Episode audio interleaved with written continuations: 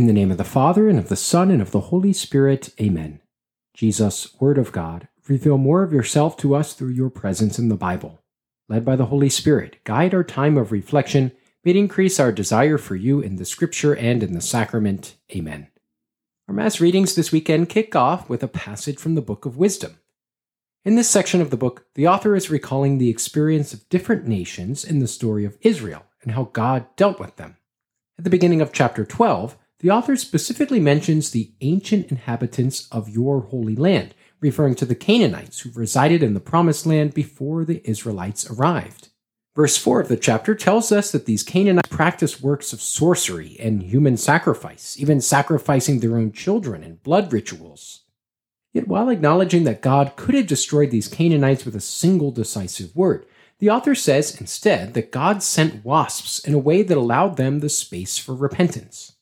It's in that spirit, then, that our first reading speaks. But though you are master of might, you judge with clemency, and with much lenience you govern us. Reflecting on the mercy God showed the Canaanites, the author recognizes how the people of Israel have received good ground for hope that God will permit repentance for their sins, as he did with the Canaanites. With so much to say about our gospel this weekend, we're actually going to hop right over the second reading, which is a short two verse excerpt from St. Paul's letter to the Romans. Depending upon if the celebrant of the Mass chooses the long or short form of this weekend's gospel, you'll either hear one parable or three. The one parable, consistent with both the long form and the short form, is that of the weeds and the wheat. As Jesus tells the parable, he says that while everyone was asleep, an enemy arrives and sows weeds among all the wheat of a man's field. Such an action wouldn't have been all that uncommon in the ancient world. Think about it. If your neighbor or a crosstown rival made you irate, sabotaging his crops was a good way to take vengeance. This was common enough, in fact, that Roman laws were created to lay down penalties for someone caught sabotaging another man's field. The saboteur is mentioned as sowing weeds, and just about all scholars agree that these weeds, zizania in Greek, are what we know as darnel. In the words of scripture scholar Ben Witherington III, darnel looks so much like wheat in its early stages of growth so as to be virtually indistinguishable from wheat to the naked eye. And that's what creates the problem. The master of the household doesn't realize the enemy's actions until, as we're told, the crop grew and bore fruit. The entire parable is meant to describe the final judgment, and the long form of this gospel concludes with Jesus' explanation of this parable. But sandwiched in between the weeds and the wheat parable and then its subsequent explanation are two additional parables. The first is of the mustard seed growing into a plant that can end up being anywhere from two to six feet in height. The translation at Mass describes this finished product as a large bush, but the word in Greek is very clearly meant as a tree, dendron. This is because trees were used symbolically at the time to describe different world empires.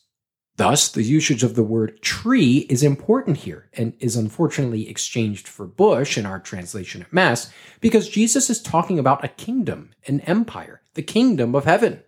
As an example of a tree being used to describe a kingdom, chapter 4 of the book of Daniel details the empire of Babylon as a tree of great height at the center of the earth. Jesus' mention of the birds of the sky arriving to dwell in the branches of the mustard seed tree makes sense when we consider that that concept is nearly verbatim with Daniel chapter 4 verse 18. The final of the three parables is of the yeast and flour. Just as with the parable of the mustard seed, there's a contrast here too between small and large. Although we're not told just how much yeast was used, the amount of flour that's used, three measures, is equivalent to about 60 pounds. That's enough dough to feed over a hundred people. In both parables, Jesus is describing something small that has a massive impact on the whole. And just as with the previous parable, our translation unfortunately misses out on capturing the full force of Jesus' words. We're told that the woman took and mixed the yeast with three measures of wheat flour. But the word for the mixing in Greek is enkrupto. Krupto is the Greek word for hidden, and it's still used today. Think of the word cryptocurrency.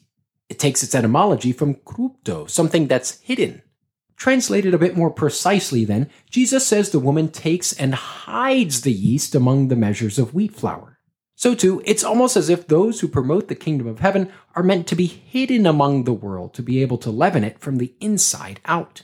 So that's it. That's your Sunday setup for this 16th Sunday in Ordinary Time in Year A. May this knowledge of the story behind the scripture allow you to encounter Jesus Christ in a new way this weekend. In the name of the Father, and of the Son, and of the Holy Spirit, amen.